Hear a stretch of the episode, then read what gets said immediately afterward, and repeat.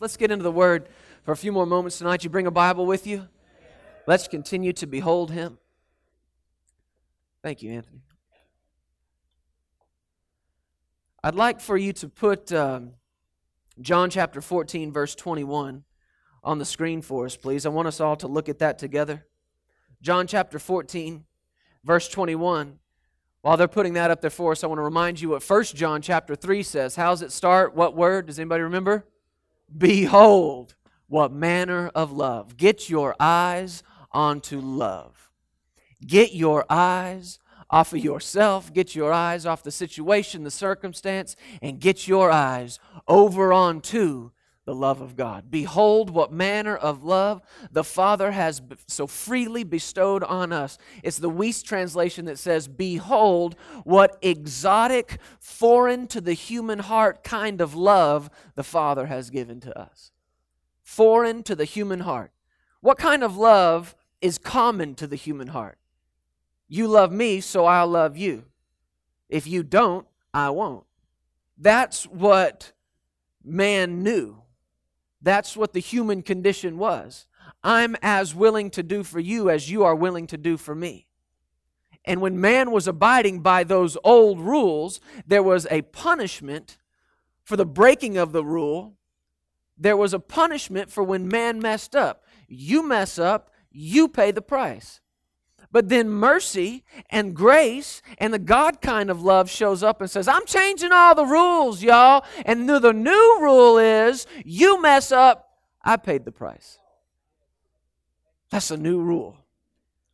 Now you need to get your eyes off of the old self imposed rules that you can't perform even though you've tried blood, sweat, and tears, and you get your eyes off of that and you put your eyes on this new royal commandment of love to be a giver of the love that you have first received. Quit requiring yourself to walk in love with people. Well, didn't Jesus require that? Yes. But if you are dependent on you to walk in love, you're about to be the biggest jerk to somebody you have ever been in your entire life. Why? Because you're trying to pull some love that is only given out of the Spirit and you're trying to pull it out of the flesh. And you can't do it. I'm going to be nice today. I'm gonna be nice to her today. Gonna be not. I better not use that. Um, you pick somebody at work. I'm gonna be nice to them today. That we've we've had a rough go of it, but I'm gonna be nice. I'm gonna be nice. You're you're getting ready in the mirror. You're doing your hair. You're putting your clothes on. I'm gonna be nice. I'm gonna be nice. Walk in love. Walk in love. Walk in love. Walk in love. Walk in love. And you get there, and they say just one little thing, and you snap and you break. And guess what's waiting for you just on the other side of those words that you let fly? Condemnation and guilt and shame why? Because you were depending on you to walk in love. You were trying, check this out, you were trying to give something that you didn't have. How can you be a giver of love if you have not first received love? Huh? Come on, don't let down. We're at a high place right now, folks. We have just experienced the presence of God and a manifestation of Jesus. Let that just spill right over into our time in the Word tonight. Be a beholder of that love. Somebody's giving you pressure at work, somebody's giving you problems. You know what you you know what you do? Exalt Jesus. Exalt Jesus. They may not love me, but my Jesus does. They may not love me, but my Father does. Amen. Behold, what manner of love. Uh, John chapter 14, verse 21. Let's look at that together. I want us all to see this. The person who has my commands and keeps them is the one who really loves me. And whoever really loves me will be loved by my Father, and I will love him, and, doesn't end there, I will love him and will show, this is the Amplified, will show, reveal, manifest myself to him. Look at what it says I will let myself be clearly seen by him and make myself real to him. That is a manifestation of Jesus, and that is what you and I both require in our lives. If we're going to go where God calls us to do, do uh, go where He calls us to go, do what He's called us to, to do, and be the people He's created us to be, it requires a manifestation of Jesus in our lives. Well, yeah, I wish Jesus would show up. Wouldn't that make things easier? Wouldn't that make things great? If you are sensing a, a lack of a manifestation of Jesus, do you know what you need to do? Go put that verse, connect it back to where it belongs. I will love him and manifest myself in him. What you require is a revelation of how much you are loved. Isn't that what that said? I will show and reveal myself. That's what light does. Light reveals things. You walk into a dark room and you're looking for something, and you turn on the light, and there it sits.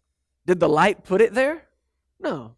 The light just showed you what was already there. That's what the light of revelation does. When you were born again and you made Jesus the Lord of life, Lord of your life, he put inside you perfection, completeness. He put his own DNA in you. You became a new creation, a new creature. And that was put on the inside of you. Now, in that moment in time, did you know all that? Did you understand all that? No, you're growing into that. You're walking into that. That's why the Bible says, uh, be transformed by the renewing of your mind. The word transform means to put on an outward appearance that is reflective of the inward condition. The opposite of that, he said, was do not be conformed. The word conformed means to put on an outward appearance that does not reflect the inward condition. Transformation is just the opposite. It's the inward condition producing the outward. Are you with me? Revelation just shows you what was there all along. When the light comes on, you see Jesus. And he's been there all along. You see who you are in him. You have been that individual all along. Amen? This is what we are after a manifestation of the presence of Jesus in our lives. And you, identify, you begin to identify what a manifestation of Jesus is. The glory of God is a manifestation of Jesus. Healing in your body is a manifestation of Jesus. The answer to your question, a pressing question that has bothered you for year after year after year, a manifestation of that wisdom and that answer is a manifestation of Jesus. A manifestation of grace is a manifestation of Jesus. Jesus is the grace of God towards us. Amen? Right, come on in here. Get in this with me. It's going to be good. Are you expecting something tonight? Need you expecting something? I want us to put um, 1 Samuel chapter 2, verse 30 on the screen. But guys, if you can just put the last part, I'm not sure what kind of control you have over that thing back there. But 1 Samuel chapter 2, I want to draw your attention to the very last part of verse 30.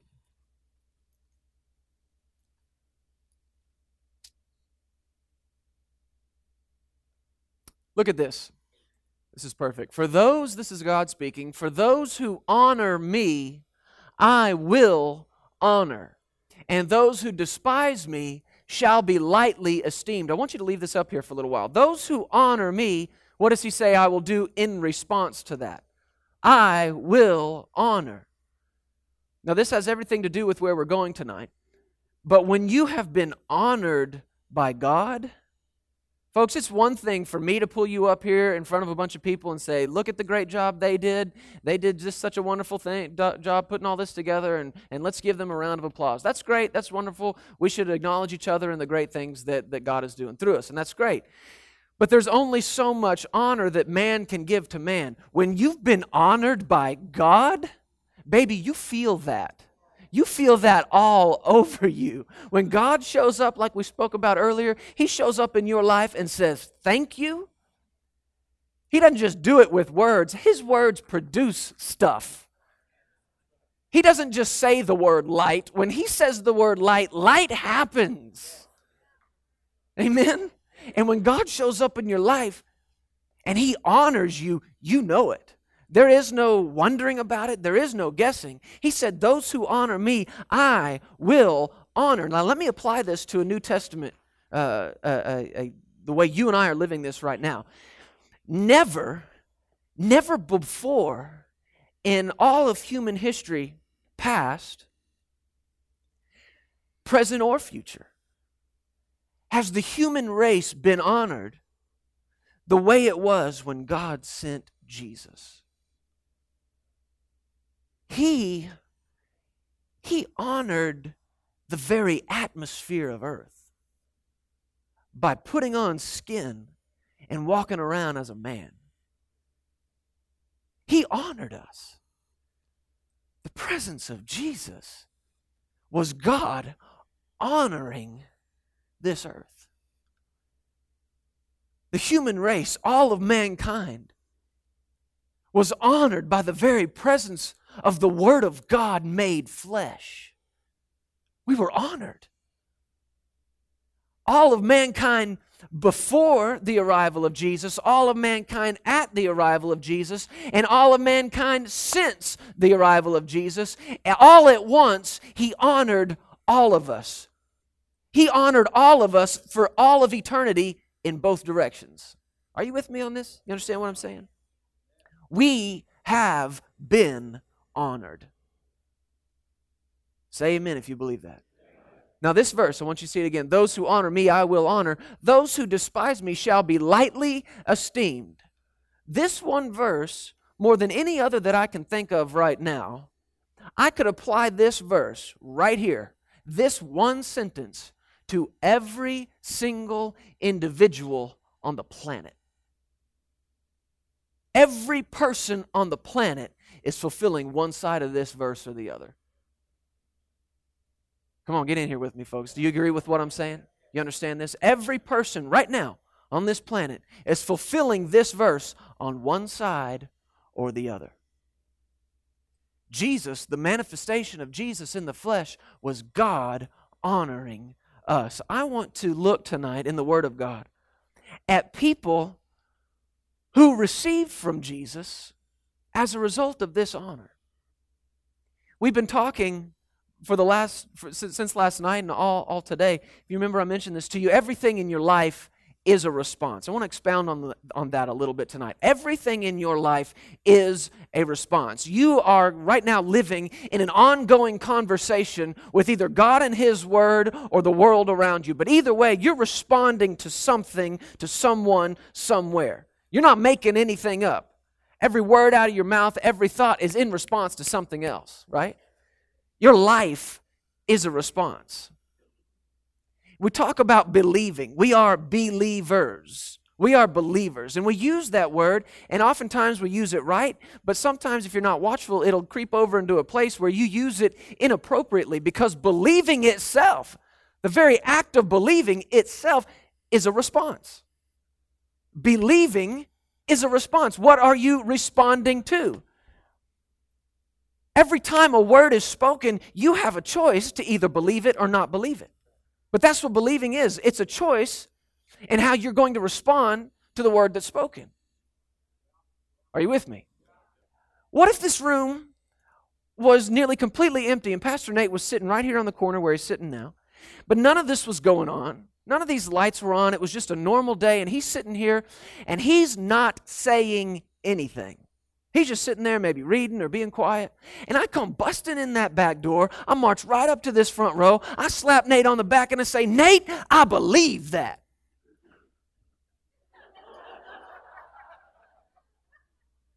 Why does that sound funny? Why does he look at me the way he looked at me just then? Why is that inappropriate and out of place? Huh? He didn't say anything. There's nothing, he's not given me anything to respond to. And for me to believe when there's not been given anything to believe, we're dangerously close to living in that dream world sometimes. I'm believing for this and I'm believing for that and I'm believing this person's going to do this and I believe God's going to do this and God's going to do that and I just believe. I'm believing this and I'm believing that. And would you believe with me? Believe with me. Believe with me. Well, somebody comes to me and says, Believe with me, Brother Jeremy, on this, you know what my first question is? All right, based on what? What word are we basing our belief on? If you can take me to a word in this book, baby, I'm with you. I am with you. If you can take me to a word that you have received from the witness of the Spirit that lines up with this book, I am with you. But if we're basing our belief on nothing, then it's not belief. If you're not believing in response to the word, you're not believing. You may think you are. You want to know what that is? It's make believe. You are having to make yourself believe something that wasn't spoken. Believing is a response. You and I, our lives should be lived right here in the middle of this ongoing conversation. There is an ongoing conversation that God began with man when he sent Jesus and Jesus arrived in the flesh. And the scripture tells us that grace and truth came through Jesus.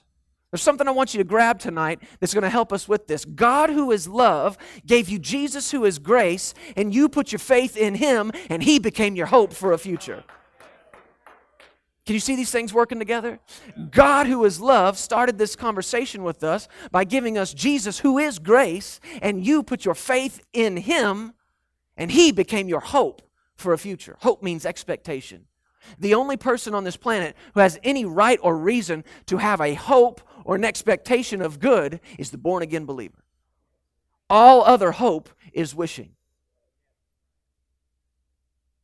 If it's not based, if it doesn't stand on the platform of faith, it's not hope. There are two platforms that every life is built on. It is either the platform of fear that yields an expectation called worry, or it's the platform of faith that yields an expectation called hope. The life built on fear is constantly worried this is not going to turn out in my favor. The life built on the platform of faith is constantly expectant. This is going to work together for me because I love God and He loves me and I'm called according to His purpose. That's hope. God, who is love, gave you Jesus, who is grace. You put your faith in Him, He became your hope for a future. God began a conversation with man and our lives are to be lived right there in this ongoing conversation between grace and faith. There is an ongoing conversation between grace and faith. My little boy is two years old. And right now, it's almost daily now. There are, there are words, almost, almost words you know what I mean by that? They're not words, they're almost words. They're sounds mixed with nearly recognizable syllables and things like that. And and and we're getting there. We're getting there. There uh, tonight he he he was at pastor's house and he put Play-Doh in a thing and he pushed the lever down and it spit Play-Doh out and he goes, "I did it." it was so cute. It was really cute. But you know what? Here's the strange thing about Justice. When he was born, he spoke no English. For months. For months, that child spoke literally no English. I didn't understand a thing in the world that kid said. A lot of it was just cries and squeals and squeaks and grunts. I never understood a thing that kid said for months at a time. And for a new parent, that can tend to be frustrating. It's just like, just tell me what you want. Just tell me what I can do for you. It's 3:30 in the morning. Just tell me what you want. No English. This child spoke, he just refused to speak any English whatsoever. Until one day. One day we're sitting in the kitchen and Sarah is feeding Justice, and he's in his high chair, like we've done day after day after day, and out of the clear blue nowhere, you want to know what that kid said? Dada changed my life forever. that boy said, Dada. And I looked at her and she looked at me and I threw my hands in the air and I said, Yes, I win. I win. Say it again, baby. Say it again. Say it again. Dada, dada, dada, dada. And it just, it, it was a feeling I have never felt before or since. My little boy said dada. And you know what? I didn't even care that everything was dada. I didn't even care. I didn't care that mama was dada, that I was dada, that inanimate objects were dada. Everything was dada, dada, dada, dada, dada, dada, dada, dada. You know what I said? Say it again. Say it again. Say it again. And it wasn't long after that that Sarah and I were on a walk together, and the Lord began to speak to me, not, not out here, not something I could hear with these ears, but just down on the inside. He said, You want to know why that pleases you so much? He said, It's because your son is learning to speak your language. Your son is learning to speak your language. That's why it pleases you. And the moment he said that word pleases, my heart ran to Hebrews 11, verse 6. Without faith, it is impossible to please God. When you and I learn to enter into this conversation between grace and faith, grace is what God has said to us through Jesus. Faith is our response to that. What is faith? It is the only appropriate response to grace. That's what faith is. Faith is the only appropriate response to grace. And in, it's the only language that our Father speaks.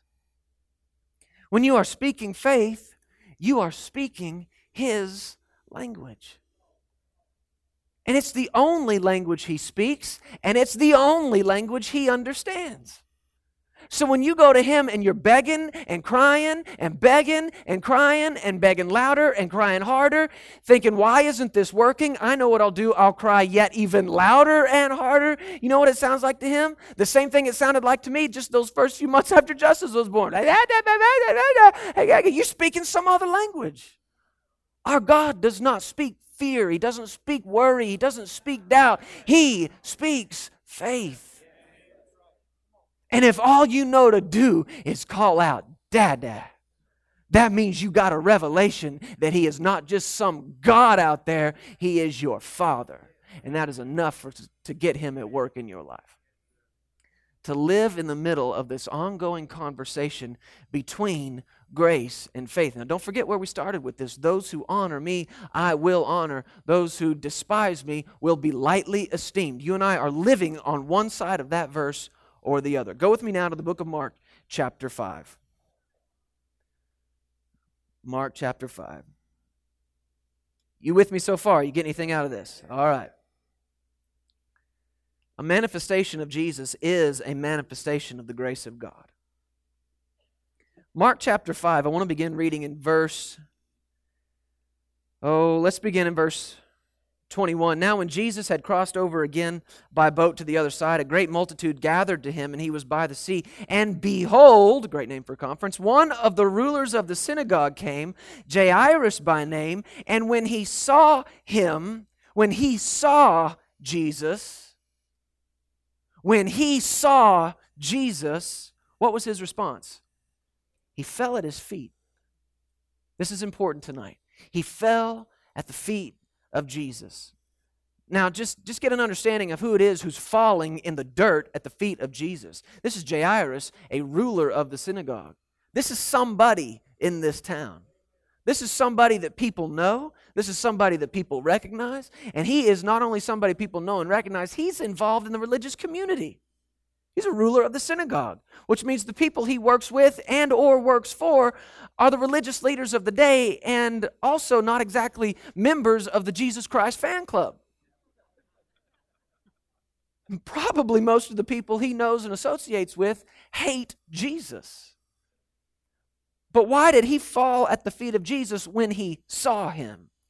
Verse 23, he begged him earnestly. I like Matthew's translation of this better. It says, he worshiped him. He worshiped him. And he said, My little daughter lies at the point of death. Come lay your hands on her that she may be healed, and she will live. Grace had been manifest. Jesus is grace. Remember this? God is love. God who is love gave you Jesus who is grace. Jesus is grace, and grace showed back up in town. Grace stepped off that boat onto dry land. And when Jairus saw grace, he fell at the feet of grace and he worshiped grace and he said to grace. See, this conversation got started when God gave us Jesus. And Jairus is about to enter into the conversation between grace and faith. And Jairus said to Grace, My little daughter lies at the point of death, but if you come and lay your hands on her, she will live. Faith has spoken. Grace spoke when he gave us Jesus. And now faith is speaking in response to grace. The first few words of Mark chapter 5, verse 24 are some of my favorite in the entire Bible. You know what it says in response to that? So Jesus went with him. I love it. I love it What happens? Grace showed up, faith responded, grace has responded to faith. Jairus has just found himself caught up in the conversation between grace and faith. But let me draw your attention back to this. Where did that conversation begin? When Jairus fell at the feet of Jesus. Those who honor me, I will honor. Those who honor me, I will honor. Jairus was in need of a manifestation of Jesus in his family and the life of his daughter. And Jesus says, Those who honor me, I will honor.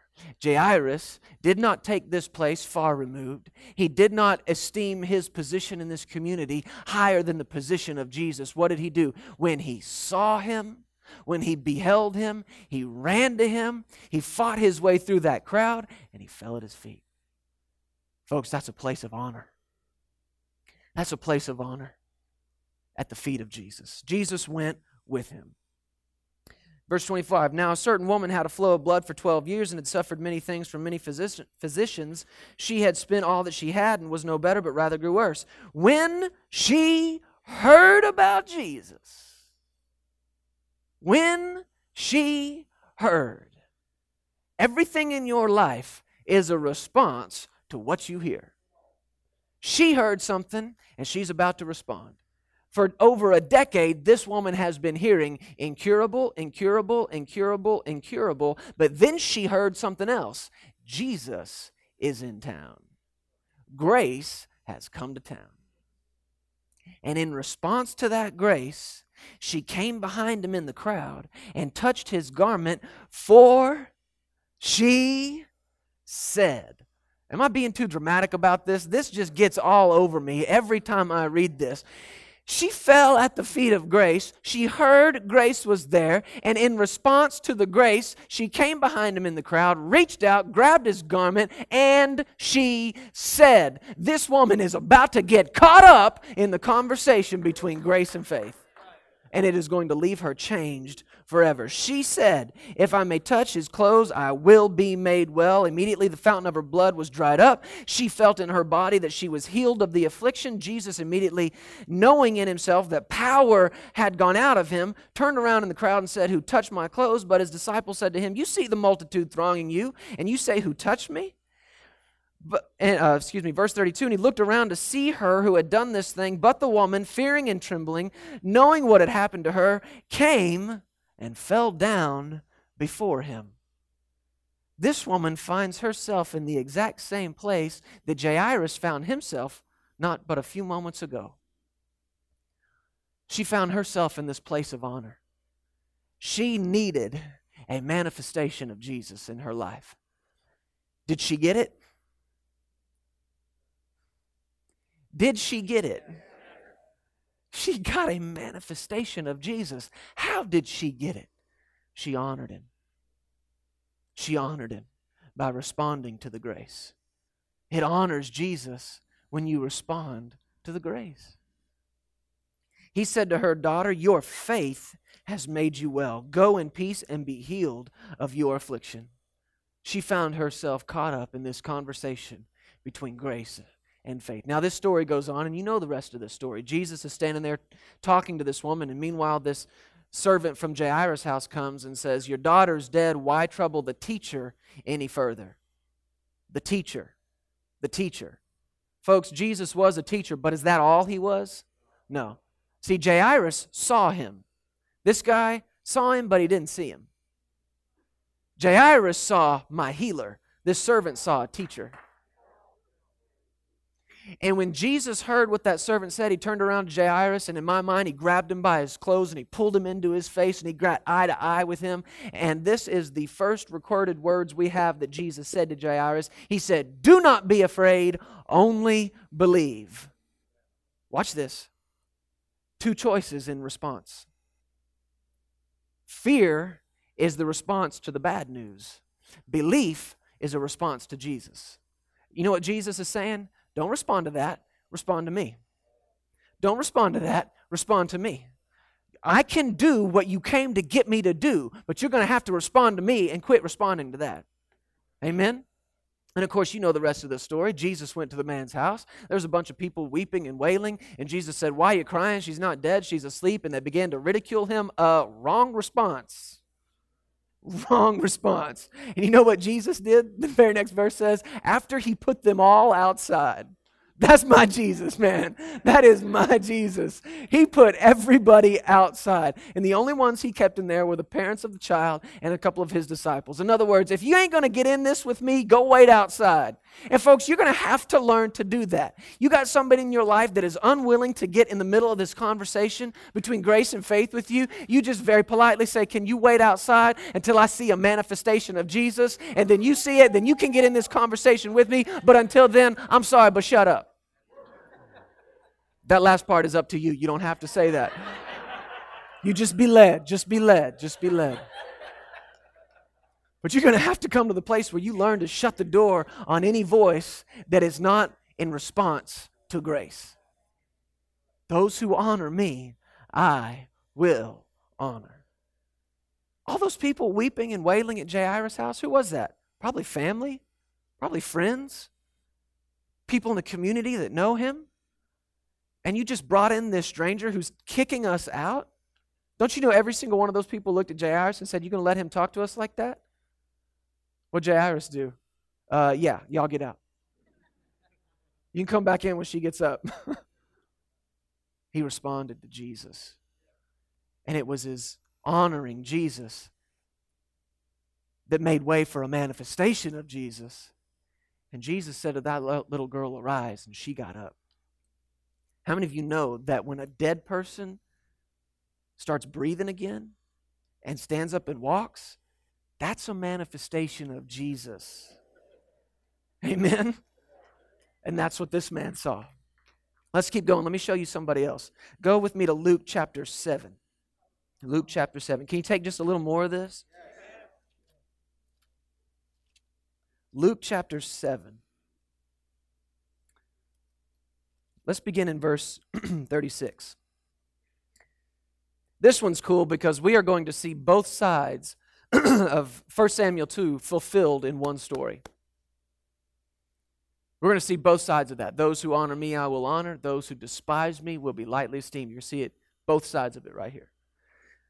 Luke 7:36 Then one of the Pharisees asked him to eat with him and when he went to the Pharisee's house and sat down to eat and behold a great name for a conference a woman in the city who was a sinner when she knew that Jesus sat at the table in the Pharisee's house brought an alabaster fla- uh, flask of fragrant oil and stood at his feet behind him.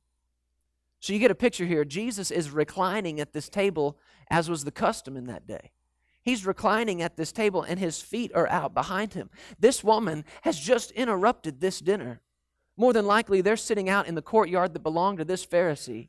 And when the, when the season permitted, these high ranking officials would invite other people over to their house that had some public notoriety. They would invite them to their house and they would have dinner in this public courtyard where everybody could come and just listen. And the idea basically was we'll allow our words to fall upon your ears.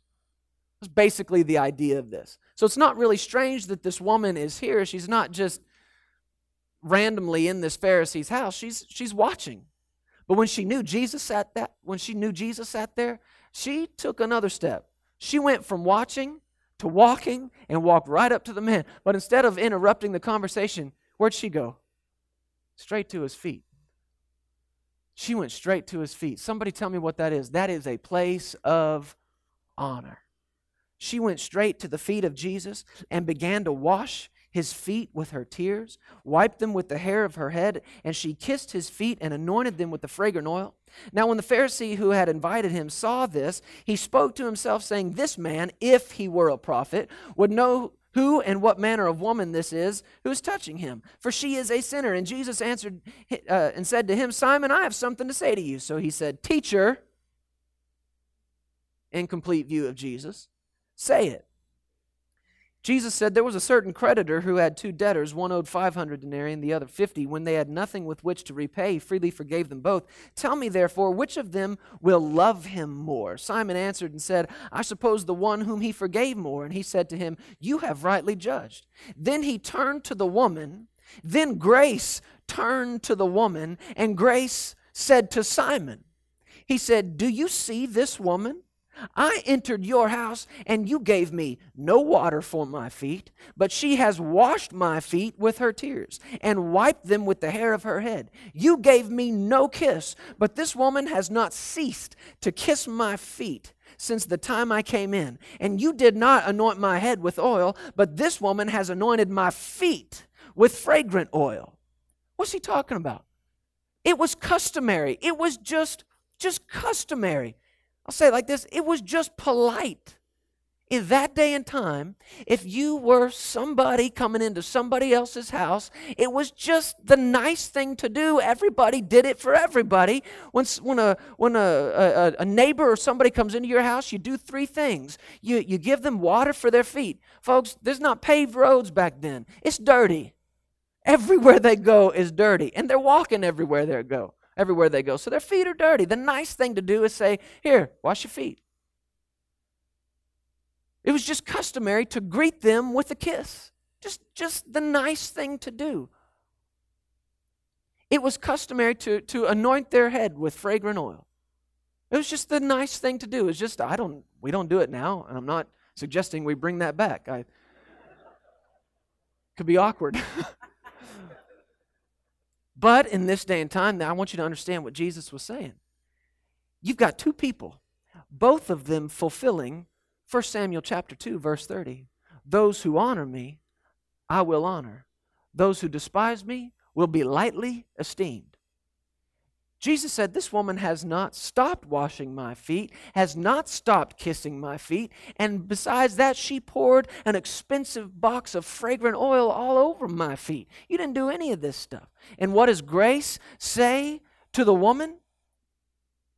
Verse 47 Therefore I say to you, her sins, which are many, are forgiven, for she loved much. John chapter 14, verse 21 He who loves me will be loved by my Father, and I will love him, and I will manifest myself to him. She loves much. But to whom little is forgiven, the same loves little. Then grace said to her, Your sins are forgiven. Isn't that what grace says? Isn't that what grace says? You're forgiven. He turned to her and said, You are forgiven. God began a conversation with her by putting Jesus in her midst. She responded to it by running to the feet of Jesus, this place of honor, giving him honor above this Pharisee, giving him honor above the opinions of other people. This woman is a prostitute, and everybody in that crowd knows it, but does she care? No. She's found grace.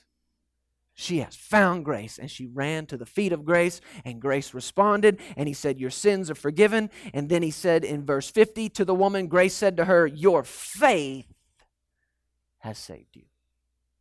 Jesus called what she did faith. He called it faith. In Mark chapter 3, let's just turn there real quick. You can handle this, right? You getting anything out of this yet? Mark chapter 3. Let's look at what happens on the other side of this. I'll tell you what, hold your place in Mark 3. We'll come back to it. Go back to the book of Luke and look at chapter 10. Quickly, quickly, quickly. Turn faster. Luke chapter 10. Let me read this to you, first of all, out of the New King James. Verse 38. Now it happened as they went that he, Jesus, entered a certain village and a certain woman named Martha welcomed him into her house. And she had a sister called Mary who also sat where? At Jesus' feet and heard his word. But Martha was distracted with much serving. And she approached him and said, Lord, do you not care? Uh oh. What have we already discovered about this very dangerous statement and making this statement to Jesus. Do you not care? Folks, you can ask him a lot of things, but don't start asking him whether or not he cares. Don't start asking, not after all he's done, not after the price he's paid, not after the way he has saved you and saved you and saved you and saved you and saved you and bailed you out over and over. Don't, it, just don't do it. You can ask him a lot of stuff. Just don't say, Do you love me? Just turn that around and you just say it by faith. You love me. You love me. You love me. You love me. You go pick a flower and you say, He loves me. He loves me. He loves me. He loves me. And you pick it all the way down into that last one, and what's it going to be? Oh, he loves me. Just don't question whether or not he loves you. Did you notice it said she got distracted with much serving? For those of you who are in our service this morning, we talked a little bit about this what it is to be distracted. To be distracted is to temporarily place something at a higher place of value than what really belongs in that first place. And if Jesus is sitting out there, you got to understand something. Two meals were being served that day in the same house. Martha was serving one, and Jesus was serving the other one. Which of those meals is more important? The one Jesus was cooking, the one Jesus was serving.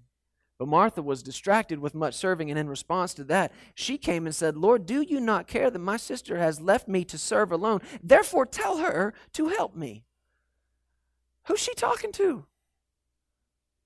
Who is she talking to? Listen to this. I want to put this on the screen. This is this same verse out of the Wuest translation. I love this translation of the Bible. Let's put that up there. Uh, Luke 10, I think it's verse 40. Let's look at this. Look at that. But Martha was going around in circles, overoccupied with preparing the meal. Check this out. This is, this is a study of what the Greek language was saying. And bursting in upon Jesus, she assumed a stance over him. You got Mary at his feet and Martha above him. One of these things does not belong.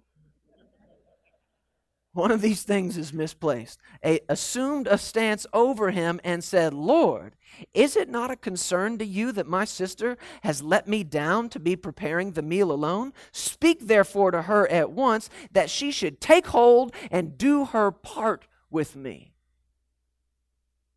She bursting in upon Jesus. Those who honor me, I will honor. Those who despise me will be lightly esteemed. Do you know what it is to interrupt somebody? Besides just rude? Let me just pause here a second. I can't stand when somebody comes up to you and interrupts and says, I'm sorry, I don't mean to interrupt, but. It's like, yeah, you do. That's what you did. okay, I'll leave that alone. Martha had the audacity to interrupt Jesus. He was in the middle of talking. He was in the middle of serving this meal, the meal of the words of grace himself. And she has the audacity to burst in and take a stance above him, over him. Does she belong there? No. And she said, Don't you care? Don't you care? I love what Jesus said to her Martha, Martha, you are worried and troubled about many things, but one thing is needful and Mary has chosen that good part. Now, I want you to notice what he adds to this. He, she has chosen that good part which will not be taken away from her. Mary sat at the place giving Jesus the highest honor. And because of that, she chose to dine on his words rather than to dine on Martha's meal. She chose, chose to feast on grace himself by giving him that place of honor, responded to the presence of grace in her home by taking her place at his feet. And Jesus said, She's chosen the right thing and it won't be taken from her. Remember, the Bible tells us, Jesus said that uh, he was talking about the different kinds of ground that the seed got sown on. He said some seed got sown, I believe it was on the wayside. And the example there was uh, somebody who heard the word and didn't understand it. He said, Satan comes immediately to steal the word. The wayside is that hard, packed ground that the seed can't penetrate It was road. It was literally the road that people and animals would walk on. And seed can't get down there. And when the seed falls there, the birds come and devour it. And Jesus said, that's like somebody's heart who is hard and packed. They don't understand the word that was sown. In other words, it didn't penetrate into their understanding. Satan comes immediately to take it. But that word understanding means a lot more than, hey, I get it. Understanding means you grasp the meaning, the nature, and the value of something. That's what the word understanding means. When you understand how valuable the words of Jesus are, how precious and valuable, and how much they are to be honored, and you give them the, their proper and appropriate place of honor, and you do it by faith, Jesus said, Whatever you receive cannot be stolen from you. Are you understanding this? Taking this place of honor, you'll receive things from Him that Satan can't touch. You will receive things from Jesus that are untouchable by Satan and all of hell itself. Just simply by giving the Word its place of honor, giving the Word made flesh his place of honor. How do we honor grace? By responding in faith. By responding in faith. All right, quickly. Musicians, you guys come on up. Mark chapter 3. Begin to wrap it up with this. I want to show you the other side of this. Let me show you how Jesus feels about the other side. Mark chapter 3, verse 1. I know this is a lot of word. Can you handle this much scripture tonight? We're looking at a lot of verses. Yeah? Okay, get over it. We'll be all right. You didn't come to hear me, did you? We came to hear him. I can't say it better than he did, so let's just read what he said. Mark chapter 3, verse 1. And he entered the synagogue again, Jesus, and a man was there who had a withered hand. So they watched him closely whether he would heal him on the Sabbath, so that they might accuse him. And he said to the man who had the withered hand, Step forward. So grace says to the man who needs a manifestation of Jesus, Grace says, Step forward. Then grace said to them, the religious leaders and Pharisees, Is it awful? On the Sabbath to do good or to do evil, to save life or to kill. Notice what it says. But they kept silent. Folks, grace had spoken. Grace looked these men in the eye and asked them a question, but they kept silent. What's that mean? No response. You see this? They didn't respond to grace. Look at Jesus' response to that. When he had looked around at them with anger. We're talking about Jesus. We're talking about love himself. Someone you might think he's not even capable of anger. Evidently, he is. He looked at them with anger and being grieved by the hardness of their heart. How did he know their hearts were hard? No response. No response. There is no greater lack of respect and lack of honor to look somebody in the eye that has just spoken to them, spoken to you and treat them as though they said nothing at all. That's one of the greatest demonstrations of dishonor, no respect. Think about it. How'd that make you feel? You walk up to somebody and you ask a question. It's just the two of you standing there. You look them in the eye and you just ask them a question, and they just look back at you like this. No response. You know what they're saying? Your words aren't even worthy to fall on my ears. That was their response to Jesus. No greater display of dishonor.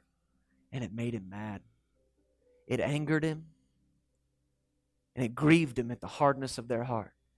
But then grace turned and said to the man, Stretch out your hand. And he stretched it out. And his hand was restored as whole as the other. He had a manifestation of Jesus right there. Let me ask you something. What would have happened had Grace said, stretched out your hand, and that man didn't respond? Would he have had a manifestation of Jesus? No, he would not. This is serious. All he's asking us to do is take our place at the feet of Jesus, give him the honor he deserves, exalt him and elevate him above every, every other voice, give his voice the highest place in your hearing. And when you hear him speak, respond. Let's honor Jesus. Let's honor Jesus by giving him the first word and the last word and every word in between. Let's honor Jesus. Because those who honor him will be honored. Those who despise him will be lightly esteemed. Jesus showed up in his own hometown. Grace had come back to town. This is just a few chapters later. Grace came back to town, and all these people looked at him,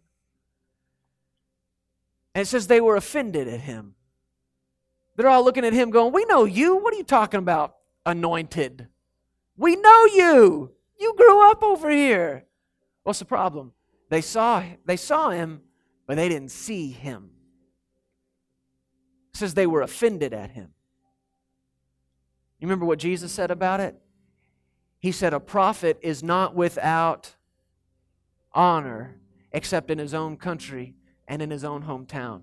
And the very next verse says, He could there do no mighty works.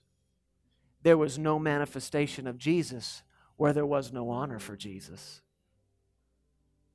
They responded, but not appropriately. The only appropriate response to grace is faith. Welcome home, Jesus.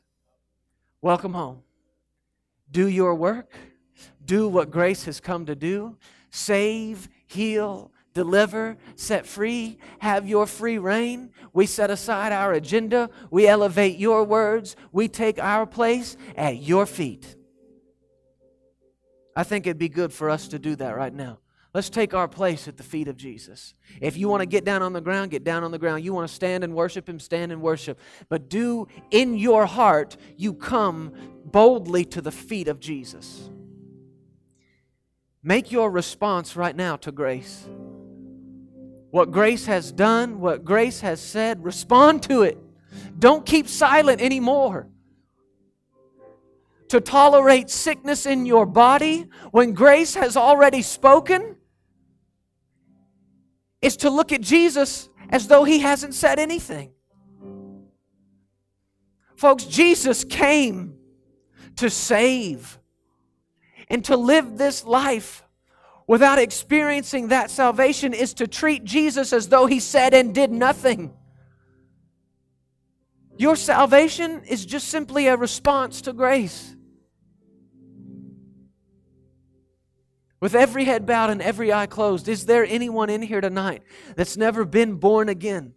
You've heard it talked about.